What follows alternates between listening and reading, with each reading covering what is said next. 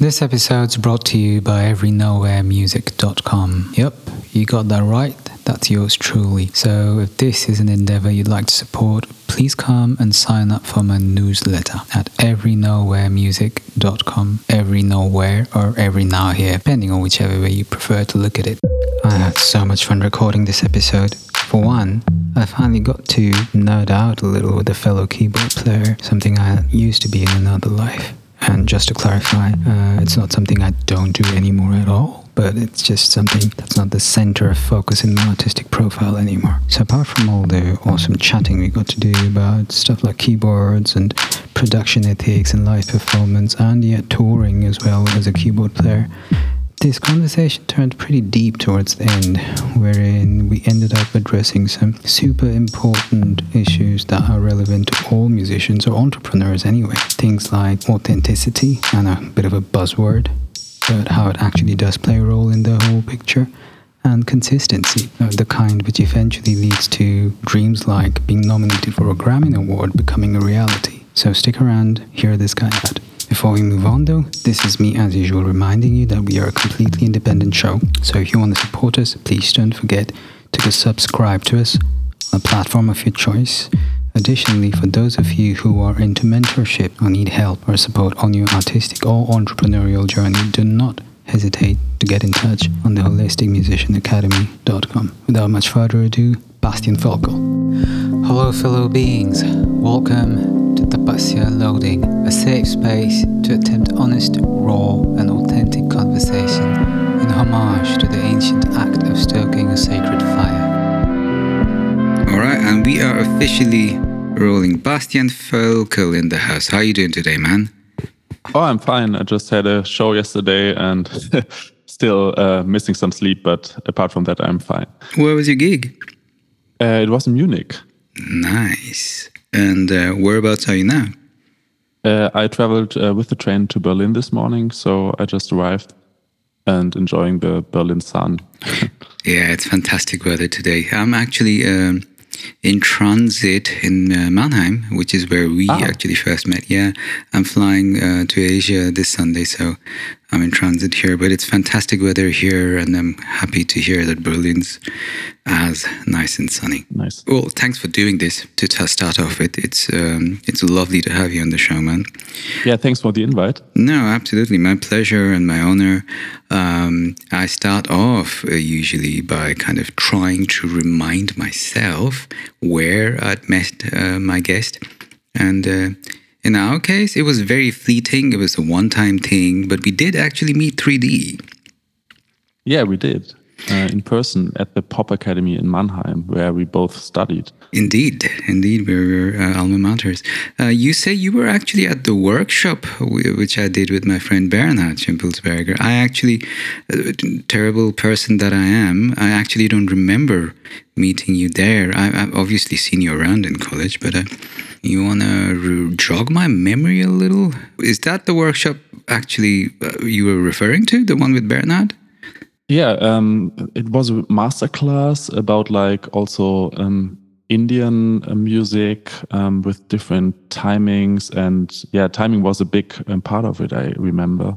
I think it was something like 2015 or 2016, a long time ago. Okay, yeah, th- that would have been the one with Bernhard then. Wow, wow, I'm, I'm growing old, man. time is running. Time is running, indeed. Where do you suggest we best start? I'd love to know where your musical journey started, like way back to the roots, where you grew up, your earliest mu- memories of music. You reckon that's a good place to start off at? Yeah, totally.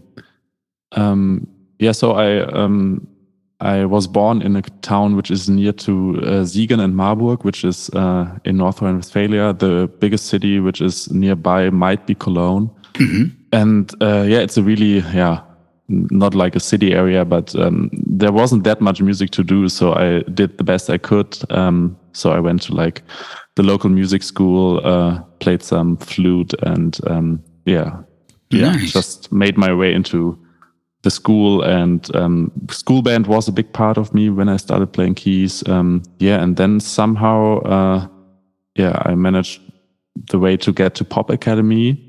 First, I thought I, I'm doing the yeah normal way and study uh, yeah to become a music teacher actually. But um, when I heard about Pop Academy, I I thought this has to be my goal, uh, and I have to go there.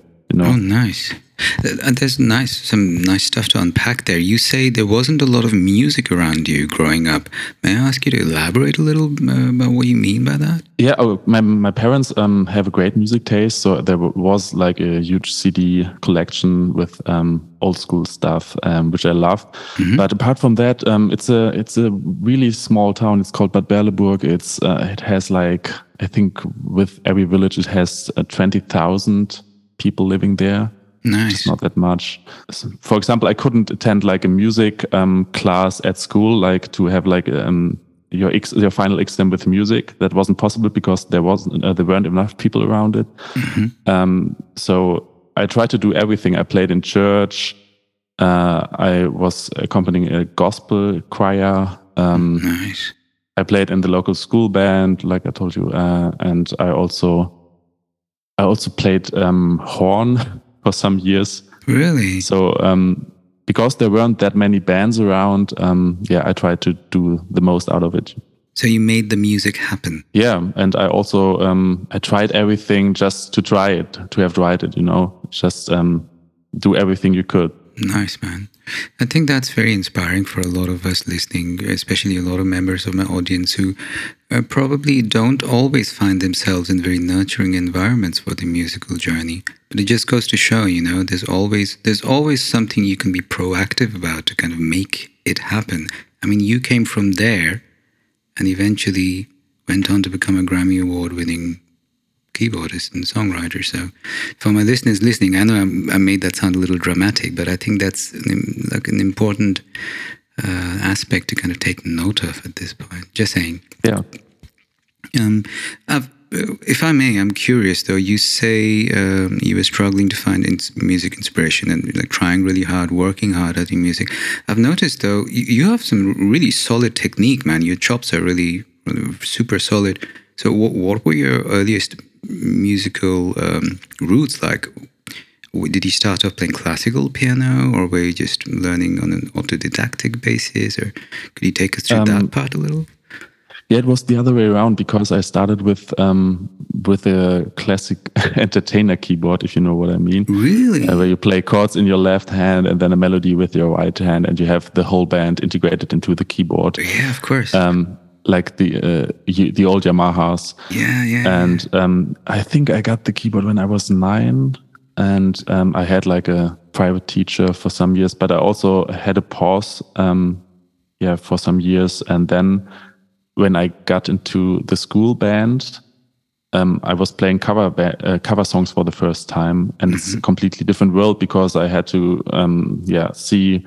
Okay, I have to um, have this sound ready for this kind of um, bridge, for example, or have to find this, uh, the right solution to play two different sounds at the same time. Right. Sound and design. that was, yeah, it, and it was a lot of fun also just to get into different um, electronic instruments. Um, I have to play a synth pad in another way than uh, a piano or a Hammond organ. Mm-hmm. So um, that was an influence for me. Um, I did a lot of research on the internet, um, how to place sounds, how to shape sounds. And nice. I also uh, had to learn, um, yeah, piano in that kind of way um, when I was like 14 because I was just playing, um, yeah, just playing keyboards with um, left uh, uh, the left hand with uh, just a chord function, not like bass notes, you yeah, know, if you know what I mean. Actually, so, I know exactly what you mean. I have like a similar story, uh, slightly different. But sorry, didn't didn't mean to interrupt. To keep going. Uh, no, it's it's fine. Um, and that was like a a lot of pressure for me because it's it's these are two different instruments. Indeed. And um, playing in a band, uh, playing keyboard in the band is something completely different than playing piano or, or than playing keyboard as a standalone. Absolutely. And um, that really, yeah, was a learning progress. Do you remember the moment you first realized that, wow, these are like very different instruments altogether, even though they look similar? Um, I I played in a small um, it, it wasn't a big band. Uh, it was named like a big band, but it was just a small ensemble with uh, some trumpets and stuff. And I played on a grand piano for the first time. Mm-hmm. And I had these um, sheets, and I just had to play both systems at the same time. And I wasn't used to that. Um, so I really had to sit down and go note by note and um, see that it's um, something completely else because it's not focused on any sounds. It's just focused on having the right feel about it. If you know, if you have like an instrument like a piano, um, and that was really interesting and also quite hard to learn actually. Yeah, I can totally imagine, man. I can relate. I started off taking piano lessons uh, in the beginning, like classical stuff, uh, around, you know, pretty early, around six. And then around you know 11 12 in fact when i was it was when i was visiting my cousins in freiburg in germany they had one of those uh, well in their case it was one of those casio ones uh, i went oh. the other camp but also like left-hand accompaniment and like sounds and everything changed then. I was like wow i want to make these weird sounds instead. Who wants to play piano anymore? Except when i went back home um, at home at that time was in India. My parents struck me a deal and said, "Okay, we've got this piano all the way over from London for you to practice on, and you, have been you've been cheating on it. So uh, mm. we'll strike you a deal. You know, practice piano a little. You know, be a little better at that, and we'll buy you one of those keyboards if that's what it takes." And uh, that's how it kind of started. So by the time I was 14, I was kind of like more a keyboard player than I was a pianist, and that changed again yeah. when I went to college later on. and got more into oh, piano. But um, sorry. yeah, same story for me actually. Yeah, yeah exactly. Yeah? Tell, like, tell me more. So I had the same problem, and um, I think it's also a thing um, when you are like maybe starting at a really young age with piano. I think it's quite hard because um, yeah, you, it's it's it's a really big instrument if you're starting, for example, as a six-year-old child. I know, um, right? And with the keyboard, it's something different because um, you can have a song ready um, after a few lessons, and with the exactly. piano, it's usually yeah lasting a, a bit longer. You know, it can be so intimidating for a child, actually. Yeah. I mean, the sheer size of it, if you think about it. I think, you know, I think some of my childhood piano trauma still kind of rings somewhere in my brain. Because at times I feel like the piano is so much bigger than I am, which it is. But sometimes I'm like, wow, am I even capable of handling this huge thing. I have these panic yeah. attacks every now and then. I think uh, you just made me realize that might be one of the reasons that earliest memory. It's like, you know, the first time you meet someone, your first memory of them, in this case, the piano always remains the same. Especially if it's a, a big grand piano like a Steinway. Um, oh, Jesus, yeah, yeah, yeah. That's terrifying for a kid. Could be. Or, well, would have been for me anyway. I was always shy, actually. So, you say you heard about the Pop Academy and knew that was where you wanted to head. Tell us more about that. What, what was it about that prospect that made you so sure that that's what you wanted to do? So I wanted to study um, music in some way, you know, and um, usually you can go to the university of the town nearby, which is Siegen, mm-hmm. and become a music teacher. And right. um, that's what I thought it may be the right decision for me. Mm-hmm. But um, then I had a, yeah, like a master class with Christian music. And mm-hmm. there was a keyboard player who also studied at the Pop Academy uh, a couple of years ago.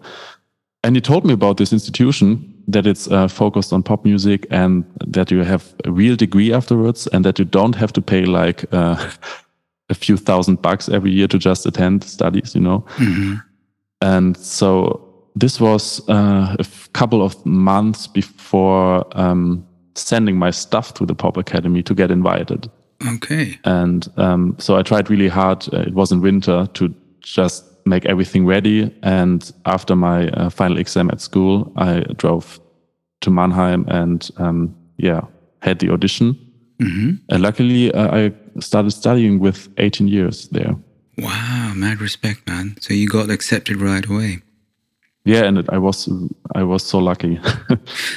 I mean, it it couldn't have been just luck. Tell me a little about your musical um, activities at the time when you went to audition. What were your musical activities like? Were you playing in bands? Were you writing songs? Were you working with songwriters, or was it just mostly self study?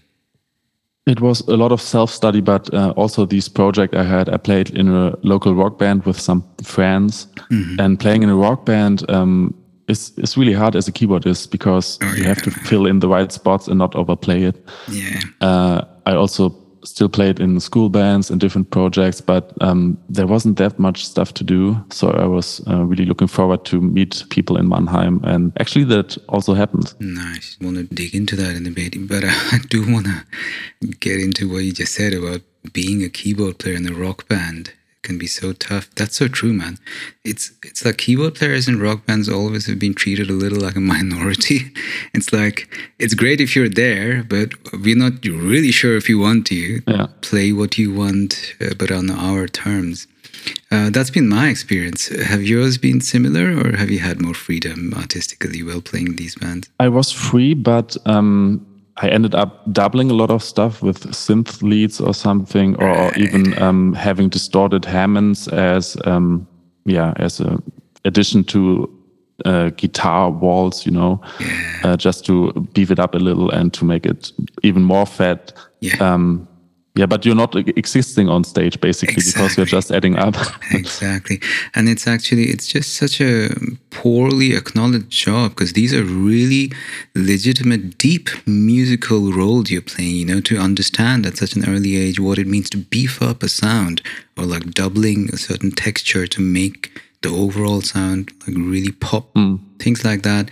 I guess the positive side to it is you're already from the very onset we're kind of uh, forced to think more deeply about music and not just do it for the limelight. totally, yeah. And in your case, it's clearly paid off. Don't want to gush just yet. So uh, tell us about your audition, man. How did that feel? Were you nervous?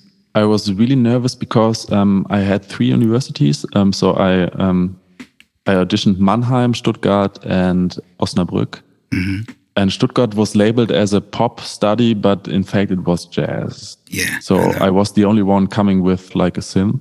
Oh my God. And they wanted me to play jazz standards, and that's Right, of course. that wasn't the right thing for me. Um, so I failed, and uh, this was the first audition. So I was really nervous before Mannheim, and it was when I got there, it was so chill. Like key, uh, Mace, the keyboard um, coach, came to me and was like, "Oh, you brought your own board, great. Um, let's set it up. Um, did you have a nice drive?" Um, uh, it was really like so friendly, Nice. and um, I played. Uh, what did I play? I, I bought a a friend of mine who who is a singer. Um, we did an own song, uh, just piano and voice. I did a funk, and I played "Fly Me to the Moon." nice. Yeah, and then also some stuff afterwards because they want to know your weaknesses and everything. You know. Of course, of course. Shout out to Maze, man. That's so kind of him to kind of make the effort to kind of acknowledge the tiny little things like that, like the drive and you bringing your own instrument. So shout out to Maze. Um, you got accepted, and for for my audiences, most of whom are actually more international. Just to, just for context, the Pop Academy is kind of Europe's most elite uh, university for studying pop music, songwriting. It sounds a lot more trivial than it is. It sounds like Pop Academy, like school or something, but it's actually pretty much one of the very few places in the world where you can study what they offer, and it's a like a state certified university degree and uh, they have about a few thousand well i don't know if it's what it's like now but in my i think in my batch there were about a thousand applicants for 25 seats so it's actually very tough to get in. Crazy. at least at the time it was the toughest music university to get in in germany. Even though i mean that's probably a controversial statement because so many other elements involved. But uh, the reason i go into all of this is why do you think what um, clearly when you arrived you were still very much a work in progress in, as a musician. I mean we always are a work in progress. But at the time this was pretty much the first time you were kind of venturing out of your comfort zone. And yet you got selected. So what do you think was the work you put in to kind of be prepared for that next stage of your musical journey? Um, I think um, I think they saw potential um, t- because I was uh, a blank sheet of paper. You know, um, I did everything um, a bit, but um, I wasn't like specialized on something, and um, I was just like a, a working keyboardist who was interested in everything, just to do uh, every style uh, which is available. Um, gotcha and that's uh, at the pop academy um, there's the opportunity to, to just do what you want to have your own project to maybe get into drum and bass or have a reggae band or have a pop band um, um, it's not focused on pop that you have to do like classical German pop music. Right. You can do whatever you want, and there are so many crazy people burning for the same thing, and um, yeah, that really helped a lot. But that was once you were into into that community. But for those of uh, our audience members who are at a stage where they're preparing for an audition, kind of I think you have to show um, what you can do and don't show things you you you can't do. So if you if you are not into playing accordion, then don't play accordion at the audition, uh, at the audition. And um, also, I think um, it was a plus that I um, had an original song with me. nice. Um, so not just playing covers, but also being a composer or songwriter is a plus because that's still my everyday job uh, in some extent. yes. And um, yeah, also just to be open and to get get to know some styles. Like um, if you are into reggae, um, just that you know what keyboard functions you play when you have a reggae beat because they will ask you for it. Right. So basically, general awareness and research, having a basic idea of what it is you want to do as a musician. Don't try to play jazz if you want to be a songwriter uh, or you know, pop keyboard player, uh, or don't try to necessarily go out of your way to be a songwriter if what you really want to do is pursue a career in jazz. And uh, also being open enough where people have the impression that they can work with you. I guess you say you were like a blank page of paper. You were also really young, but also I'm guessing they saw potential to collaborate with you. You know, see a collaborative potential there. Correct me if I'm wrong. Yeah, no, no, I, I totally agree. Nice. How, how I think the- it was Sorry, sorry. Oh, sorry. please. Go no, ahead, No, no, no, no, after you, man. You're the guest, please. I think it was also um, yeah a relief when I got there because um, I had the, the chance to do everything um, what I couldn't do before. Because um, if I wanted to have like a hard rock band or um, for example a funk band, I didn't have, have the opportunity before to um, to have a band like that because there weren't enough people around who played um, an instrument on that level and had the aim to um, be a professional musician. And that changed when I got to Mannheim. Right. So basically leveling up. Yeah. Nice. Is that where you met Alice as well? Alice Merton? Uh, yeah, we were in the same class. Nice. But, but what- to start off with, what were your initial phases like at the Pop Academy? Like getting into that music student mode? Was it something um, that uh, you know felt good, felt right? Did it feel like hard work? Did it feel effortless? And then, how did your long-term collaboration with Alice actually start? So um, the first year was really tough because um, it's the which is called Grundstudium, which means like the Foundation. yeah the foundation yeah um and yeah it's um it's a lot of stuff because you have to focus on your main subject on your second subject so your second instrument Yeah. you have to do business courses and you also have to do music theory and oh, so so much stuff um choirs um there's so much stuff going on Indeed. uh, so that was a lot of stress. Um, and after it, I went to study abroad in the Netherlands, in Tilburg. oh, really? You did an, uh, like a semester abroad? Yes. And uh, it also was um, the right decision to do it, but it was even more stressful because um, I studied almost everything there. I studied keys, I studied guitar, I studied songwriting.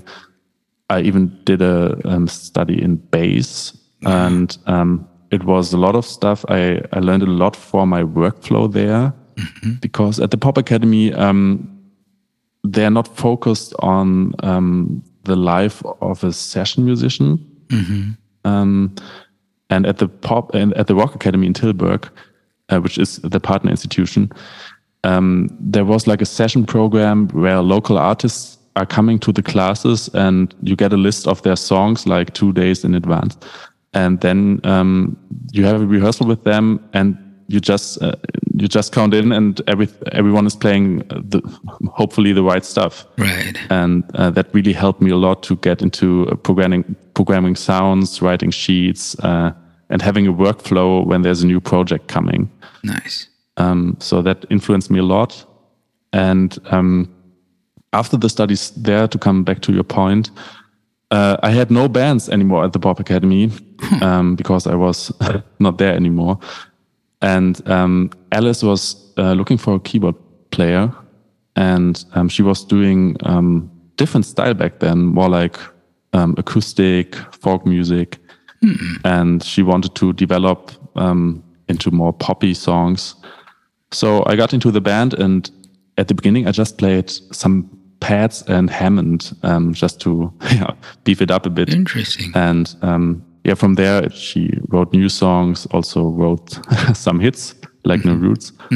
And um, yeah, we started as a uni band. No way, that is crazy. I was just seeing your uh, performance on the Tonight Show. Was it the Tonight Show? Uh, yeah, we did um, every tonight. Uh, we we did um, Jimmy Fallon. Jimmy Fallon, right? That's Uh, we did uh, James Corden, and we also did Jimmy Kimmel twice.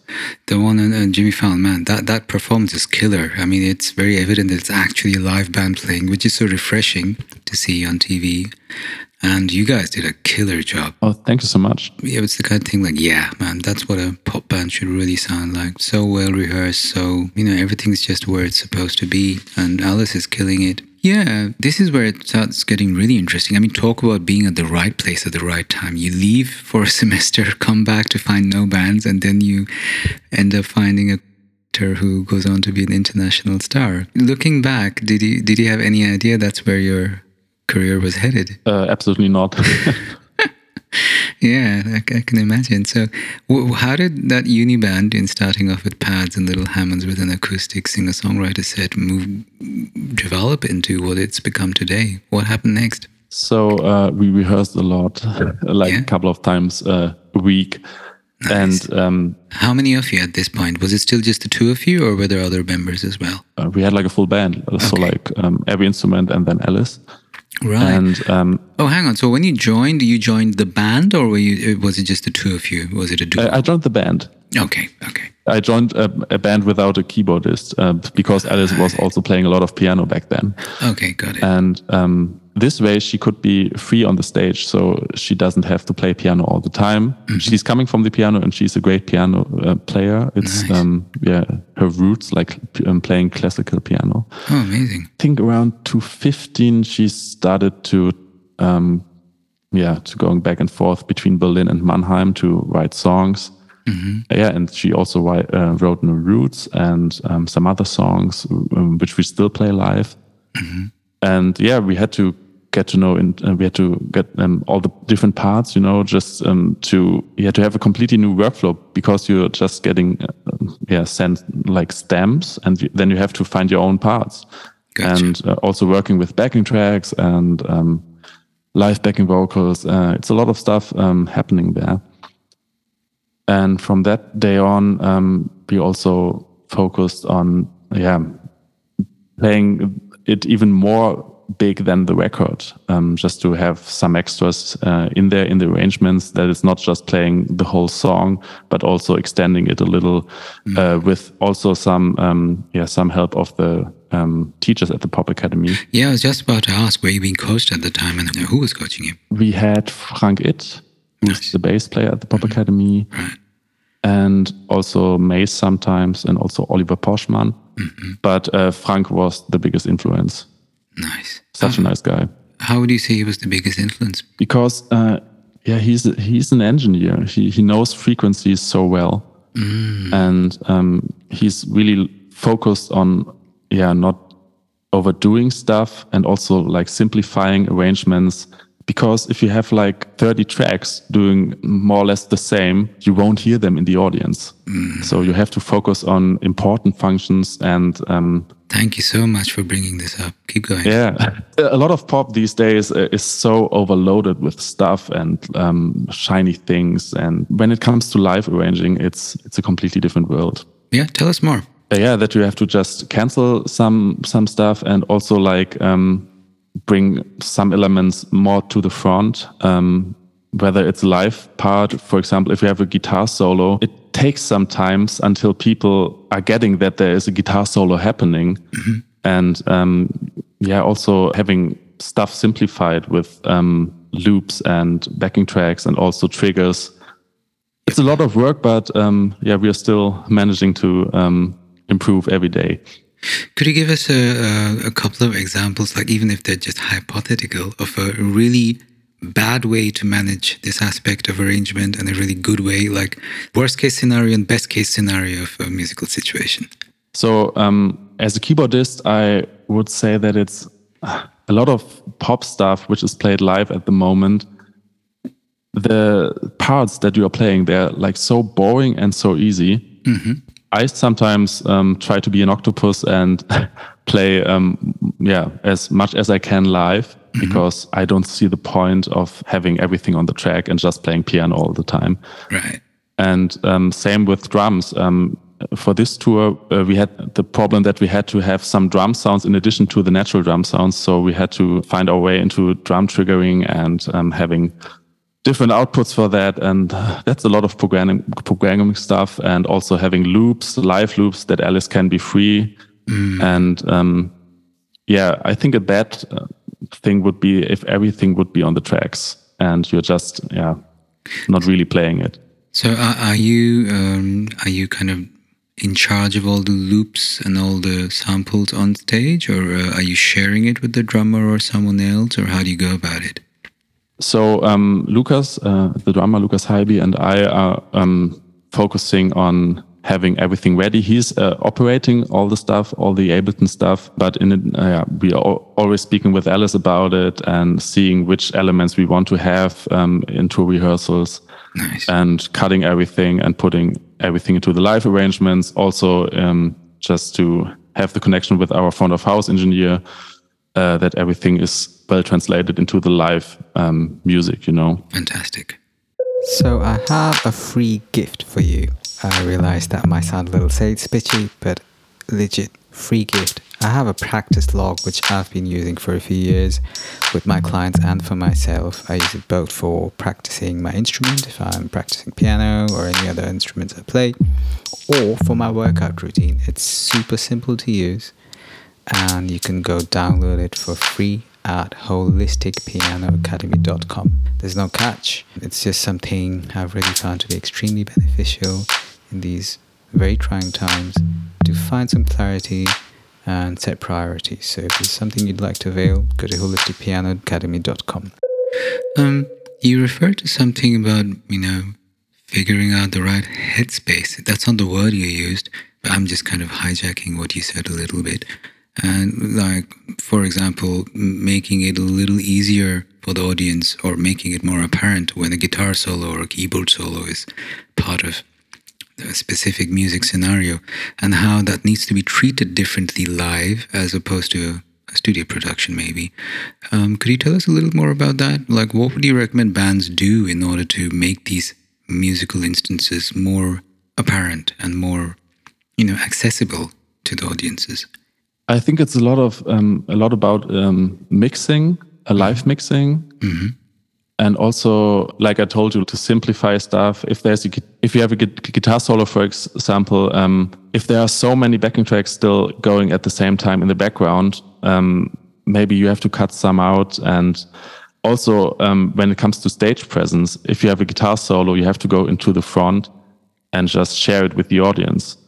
And um, i think it's a mixture between performing mixing and also focusing on the right parts um, and even also um, making sounds more aggressive um, because i'm um, actually sometimes i'm using pianos and putting them into a drive or into um, like a distortion just to have more aggressive sounds and that they mix more with the guitar or um, with the different tracks we have. Nice. So i think it's a lot about effects and also yeah simplifying some stuff Nice. I like how you say simplifying. So I'm assuming when you say simplify, you're taking a subtractive method. Yeah, exactly. So maybe not playing a certain part to make more space for another. Is that what you're referring to? Yeah. Space. Nice. I like that. Yeah, that's so helpful. Like like Prince is also uh, also saying like uh, that the uh, sixth member of the band is bass or like silence. oh yes. Thank you so much. I love that. It's the sixth member of the band is space. Oh, high five, man. I love that. I love that. Space is my best friend. Yeah, it's so important. Yeah, very much so. Also, when it comes to um, live arrangements and have having like um, dramatic uh, spaces. Um, for example, we have um, a, a, tour intro um, on this tour, mm-hmm. and there's just a big build-up coming with distorted guitars, synth bass, and um, big drum hits, and then there's just a really big um, break with a high synth pad on I think uh, on a minor chord, Beautiful. and then Alice is coming in and walking on the stage, and that's nice. um, I think that's a great example for space. Mm, the somewhat, you know, visual aspect to space and kind of enhancing yeah. the entire experience. Yeah, exactly. So good. Thanks. Thank you so much for sharing that. I want to rewind a little bit. I mean, we've kind of fast forwarded a little to how things are today, but there's lots of interesting stuff I'd like to pick your brain on towards the earlier days of a collaboration with Alice. So, and I'm going to try and summarize a little. You come back from the Netherlands, find yourself without a band, and end up joining one where they were missing a keyboard player and you started off just by playing some pads and Hammonds, just beefing up the sound, and you eventually go on to become co-writer with Alice. So between uh, no, I didn't. No, you I'm didn't. not involved in any writing. Oh, sorry, my bad, my bad. Sorry, please, uh, my bad. Excuse me there. But eventually, that uh, how has that journey been between being the last member in the band to have entered, to have formed a long-term collaboration and a relationship? What would you say is uh, the primary. Uh, what do you think it worked? Sorry, I'm being a very bad podcaster right now. Uh, no problem. Um, I th I think we um, I think it's about loyalty and also nice. Yeah, about being consistent, and um, we did a lot together. We played shows in Stuttgart in front, like back in the day, in 2016, 15, in front of 10 people or something. Nice. And um, we did this small sh club showcases.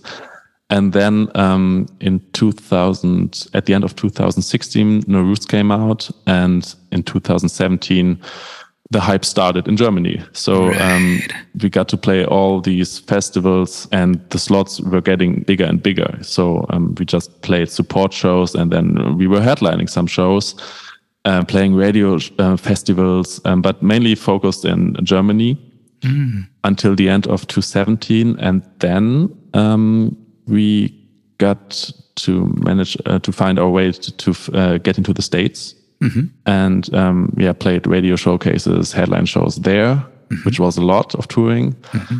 And 2018 um, was crazy because uh, I think it was the most um, yeah important year of touring. Um, it was I think 130 shows or something. Nice and um, yeah, um, playing our first European tour all around Europe, like 30 shows, nice. uh, playing big festivals um, all over the world, um, especially in the States, and um, being in Canada. Um, and that was really, uh, that was a lot.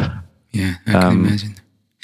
also, like headlining big festivals like Exit Festival, for example, mm. was a big thing. How did the hype feel when you when you could you feel the hype coming on? Did you feel that whoa something just happened and my life's never going to be the same again? Um, or was it just an organic hype. process? Um, it was not an overnight thing, but you could could feel that the song went viral in Germany first, then Europe, then the States. Mm -hmm and then even in other regions of the world because um, we also played in Mexico at the end of 2019. Nice. Um, also played um, some shows in Eastern Europe, even in um, Istanbul.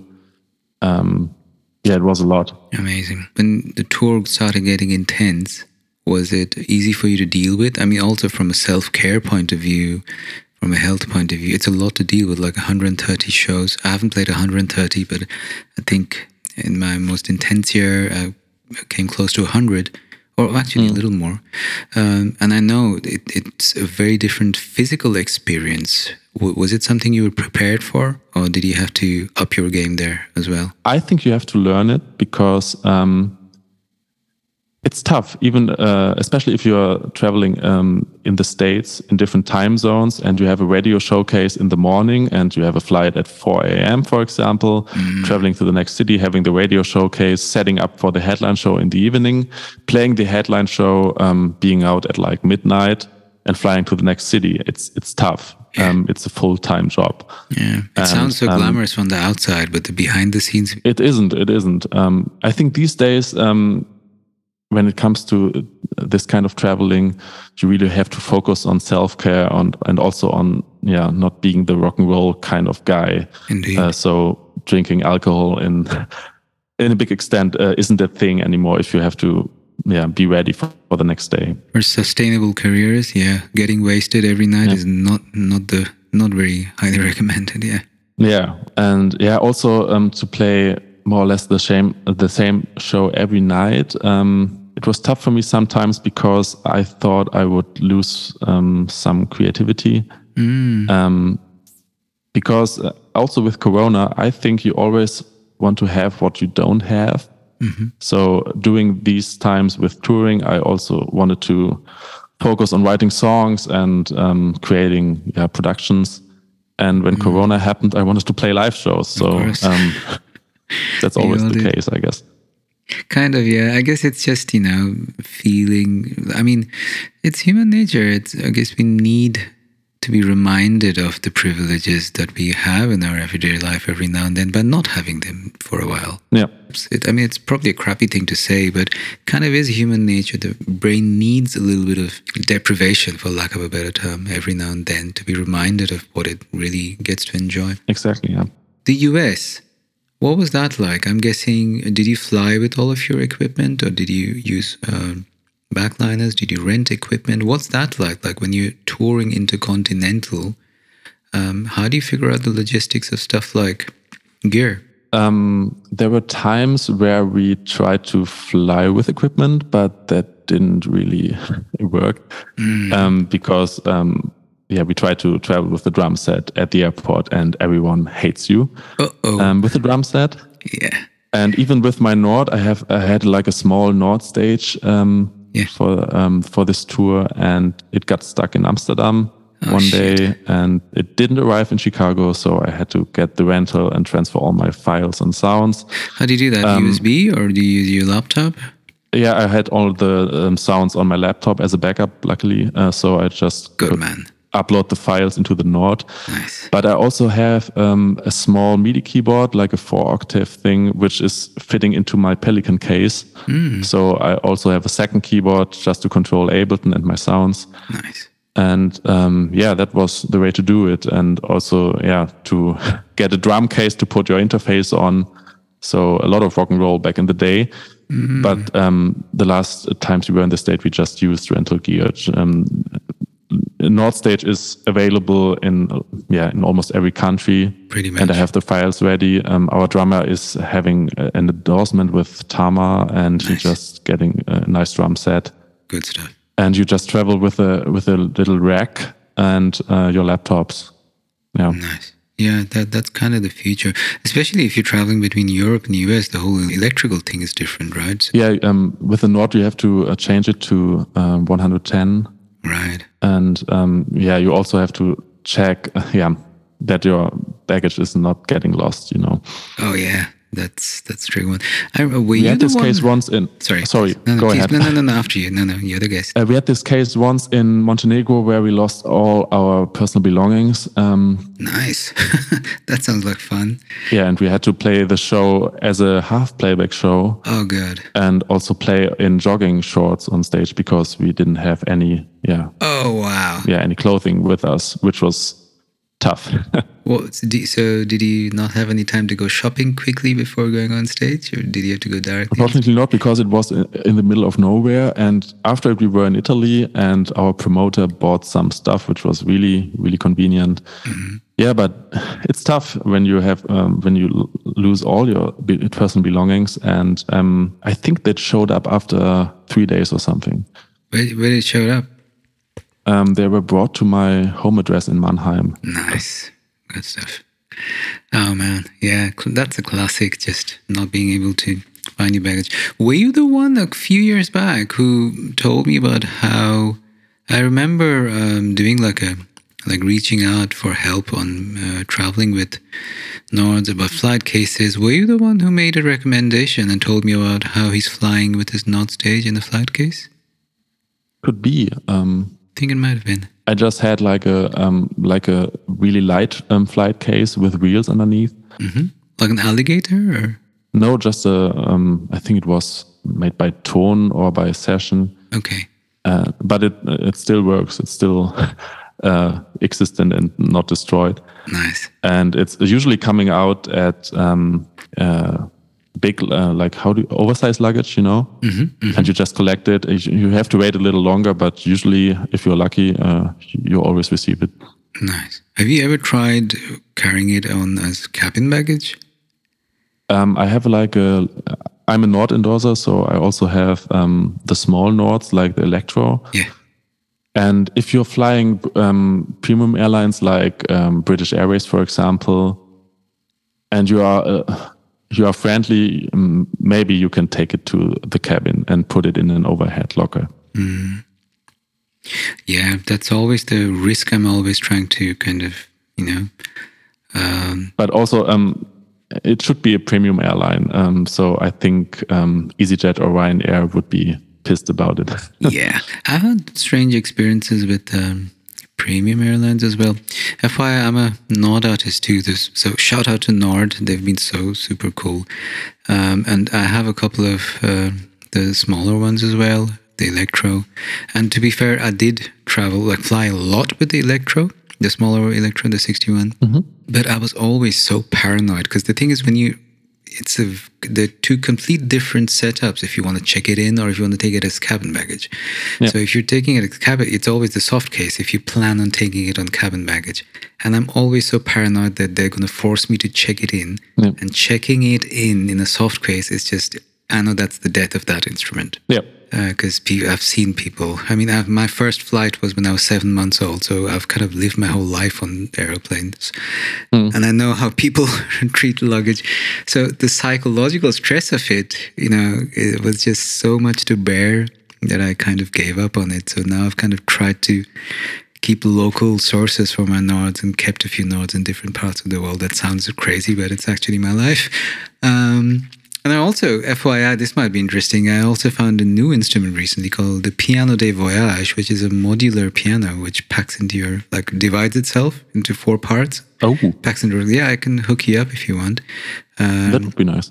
yeah, I was actually chatting to this dude called Noah Kellman. I don't know if you know him. He's like this very well. Oh, he's a great piano player. He's amazing. Yeah. So he was on the podcast yesterday, and we were both uh, endorsing this Piano de Voyage instrument as well. Ah, crazy. And yeah, that's a fantastic solution actually. So I'm happy to hook you folks up if you uh, would like to get in touch and look for a you know online solution.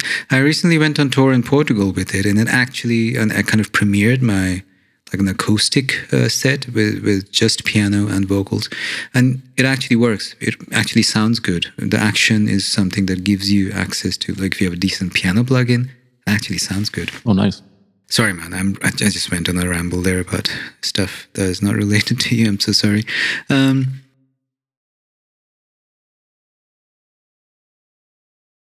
Uh, could you repeat the question again? Sorry. we are almost at an hour now. How how are you with time? I think there's something wrong with the connection at the moment. Really?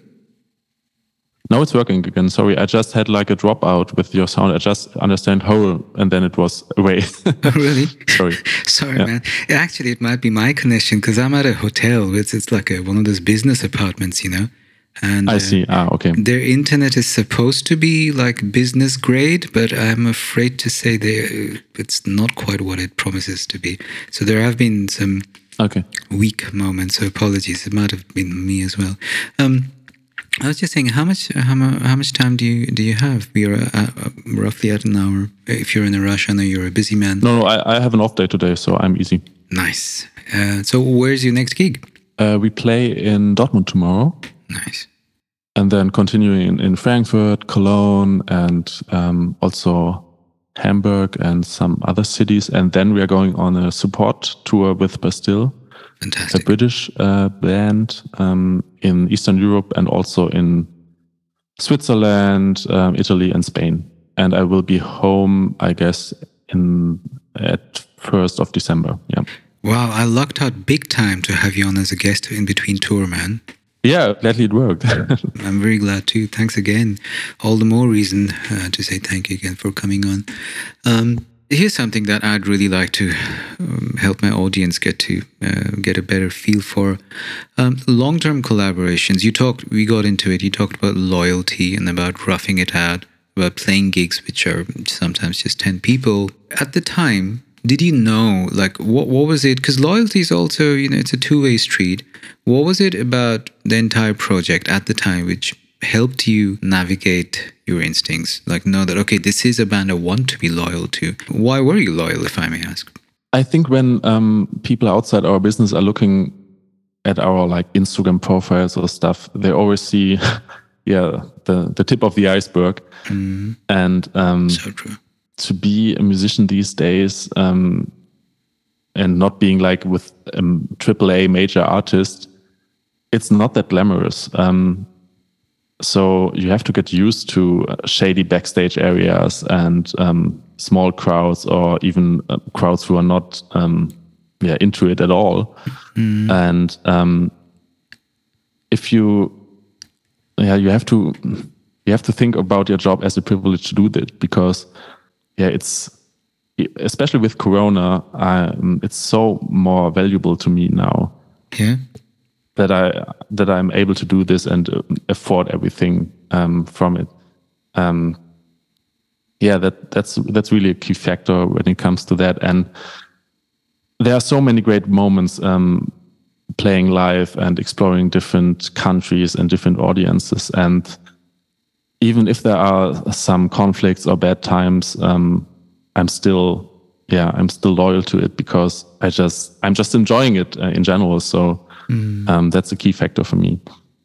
I mean, that's now that's now you where you know that you get to play for these audiences, you get to travel the world, you get to reach out with your music to people. But when you were starting off, when you were a startup, for lack of a better term, what was it?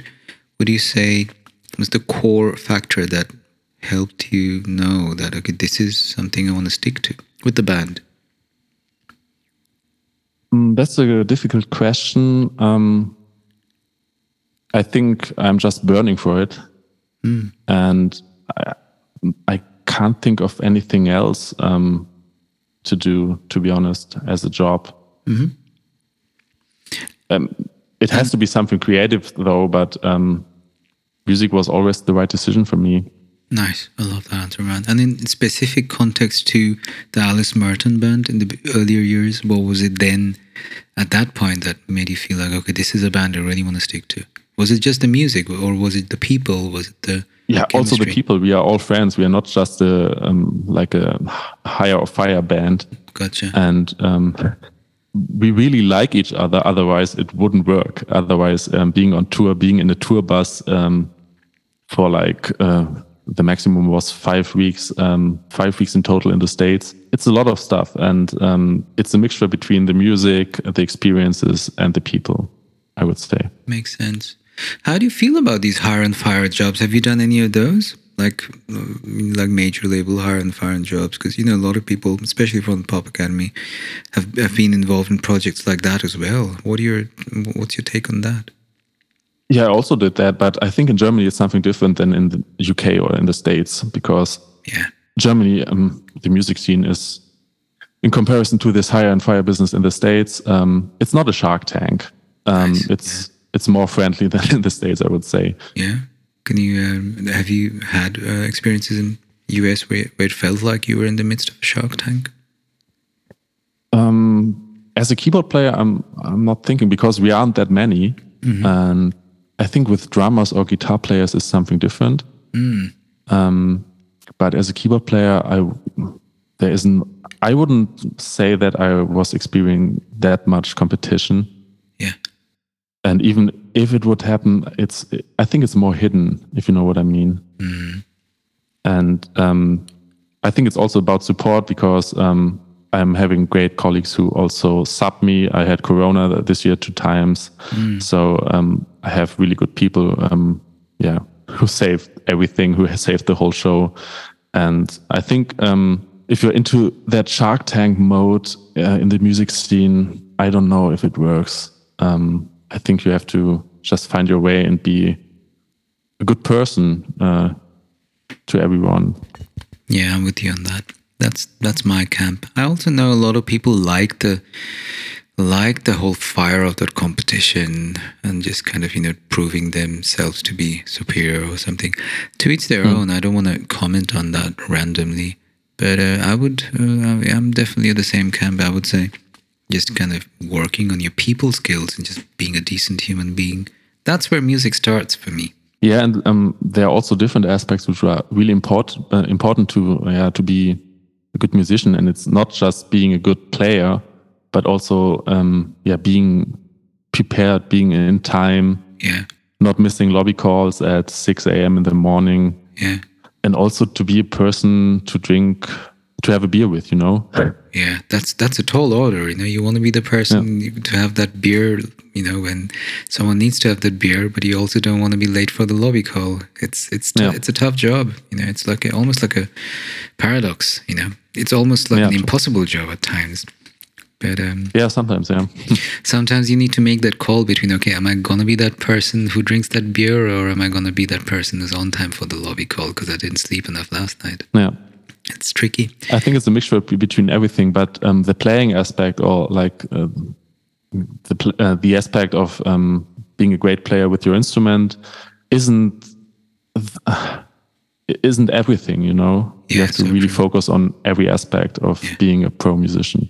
yeah people think you know it's the central point people think being a musician is about just being good at the instrument and it is but it's just really one part of it if you if it's something you're doing for a living that's literally one piece in the jigsaw puzzle And I would think, um, coming back to like institutions like the Pop Academy, that music academies in Germany, like um, classical ones, are missing out um, on yeah on the whole business side of it. Um, right th- there are great players coming from it, but um, yeah, they won't get a job because they are not prepared. They're yeah maybe sometimes they're just into jazz and overplaying everything. And I think if you have to, if you want to ha- make a living out of it, it's it's really tough if you don't have this business side.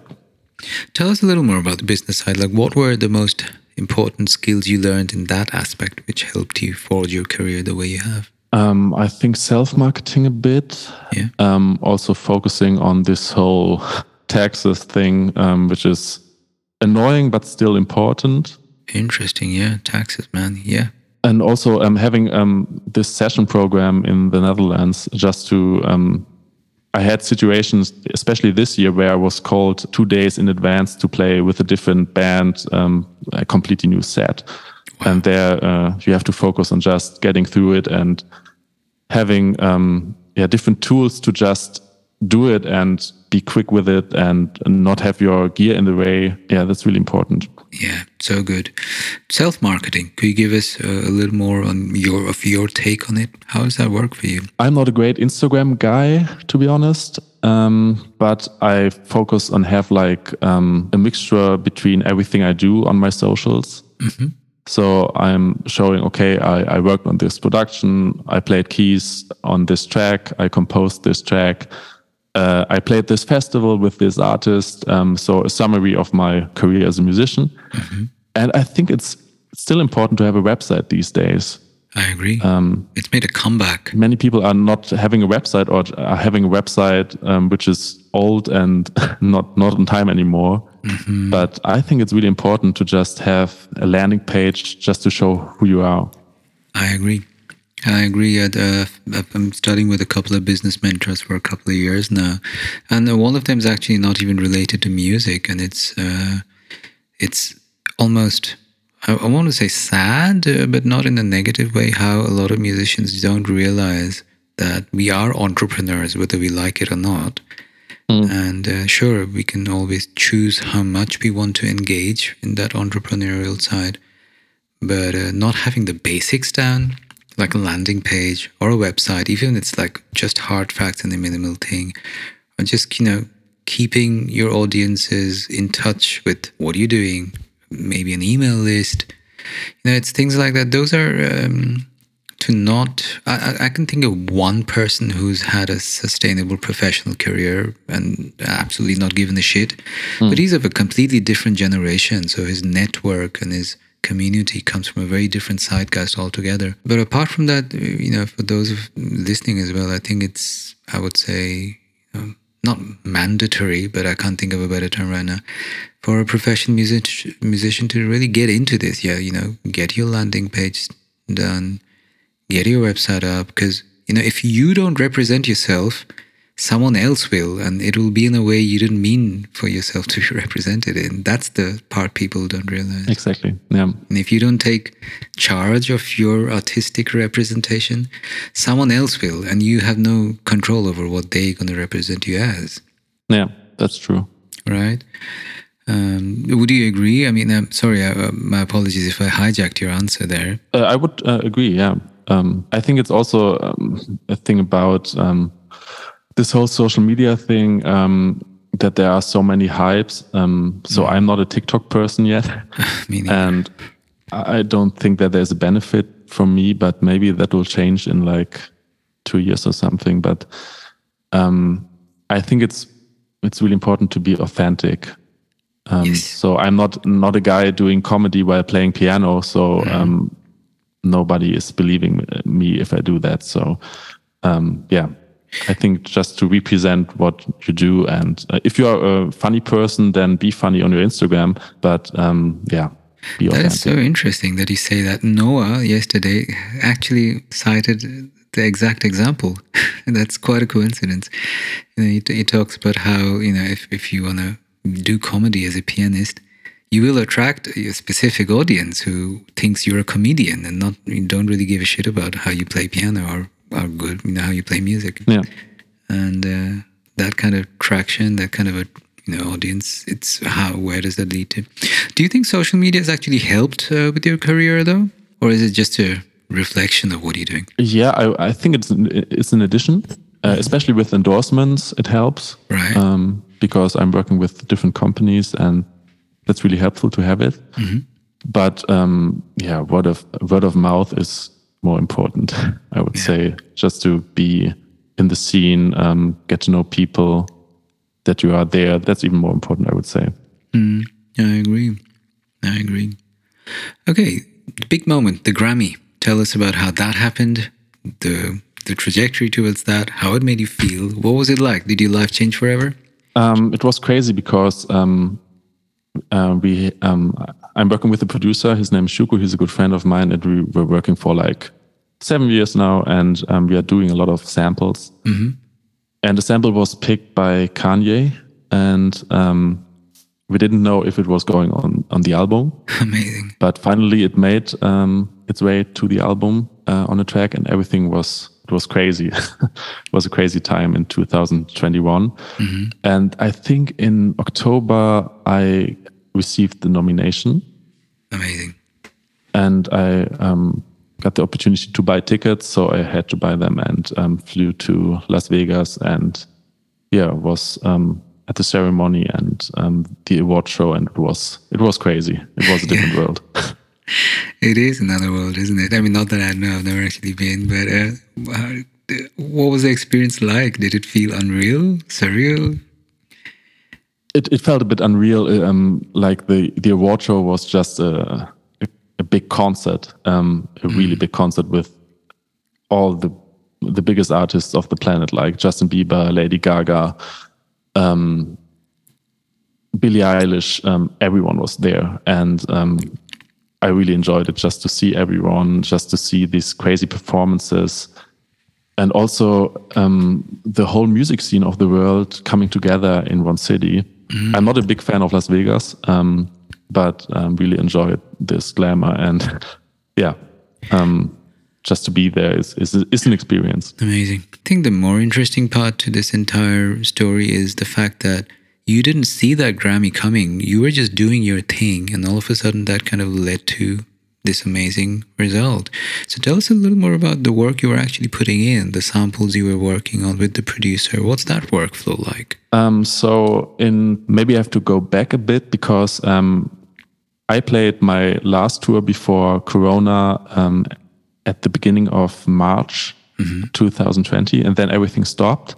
Right. So um, I had time and nothing to do. So I focused on doing samples, like doing um, samples of different styles, um, just to have like loops. And um, I am into like jazzy, soul stuff. So um, my goal was to uh, create samples um, which sound as they were sampled from a record, like an old record. Wow. And um, Shuko and I are working together for a long time, and um, we are flipping samples um, of each other. And um, yeah, uh, uh, I did this every day just to um, just to do something every day because Corona was really tough um, because nothing happened. But um, if you if you did a sample, you at the end of, of the day you can say, okay, I did this uh, this production, and um, you, you did something in, uh, in in the day. Yep. So um, I did like 200 of them, I think. And um, What was the process like? Uh, Like, were, were these keyboard samples, or were there like over beats, or what were you recording exactly? like, um, yeah, like loops, like um, without drums, um, but just different instruments, like keyboards. Um, I also have guitar and a bass guitar. I even used uh, a flute for one sample, um, like an old uh, flute, which is a little detuned. Nice, uh, just to have this, um, yeah, this vintage vibe. amazing, man. and um, yeah, um, editing everything, um, also using hardware effects and chopping it, and yeah, um, just to have um, a collection of different kinds of music. I'm also into R and stuff, and luckily um, we had some placements with it. Um, we are um, using Tracklib as a platform for samples, so there we have some packs, and we're also sending some samples to um, yeah different producers and nice. the soul sample, which was um, for Kanye, um, just yeah landed there. Amazing. So it was on the website you just referred to. What, what was it? No, no, no. This was like um, a boutique sample which we sent to some producers. Okay. So when you say boutique sample, what's the difference between the regular ones and the boutique sample? Um, we are just sending them out, and um, we are not publishing them on websites. So we have sample packs on Tracklib and on Kingsway Music Library, but we're also sending some samples out to different producers. Ah, like the like almost like a insider thing, only accessible to a specific community. Yeah, we have like a like, like a network of um, yeah different col- collaborators. Nice, lovely man. So, so people who want to, like, because that's actually really so kind of great goal to have. You know, people have lofty goals, like you know, having a goal like winning a Grammy is a somewhat abstract goal to have for most of us, but working on something like this, for example, is a is a realistic goal to have. So.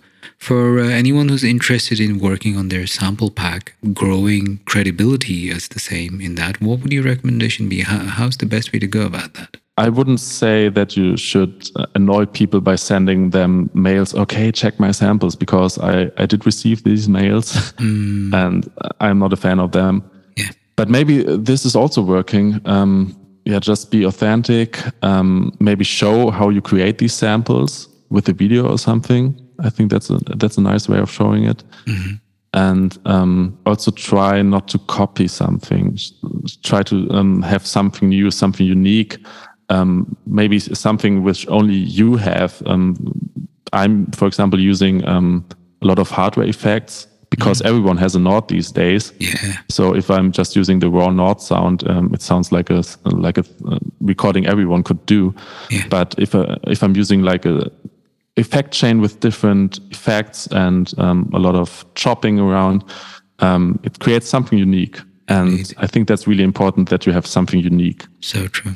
That sounds like some really solid marketing advice, man. Do you think that's just the result of your experiences as a musician, or did you actually like put in some hours into figuring out the marketing strategies of this as well? I think um, for me, I think it was more lucky punch, to be honest, but also consistency because I, I did like um, a sample every day, Exactly. Yeah. and um, that that did a lot for me because I also learned a lot um, when it comes to recording and chopping and uh, finding your way into Ableton and um, finding new sounds, checking plugins. Um, I also work together with Arturia, who make great plugins, and mm. there's so much to explore. It's crazy. Yeah, that sounds like solid advice, man. Consistency. Actually, like people talk about successful marketing. I think, in my, and not that I'm an expert, experience, the consistency is the foundation of any form of marketing, which eventually is just a reflection of what you're doing as work. But so many people tend to think marketing is just about putting out random updates, but you know, have something meaningful to update your audiences about in the first place. That's where it starts, and that yeah. can't even happen without consistency, right? And especially when it comes to um, Spotify and yeah, music marketing these days. Oh yeah, it's getting so tough and whole different beast.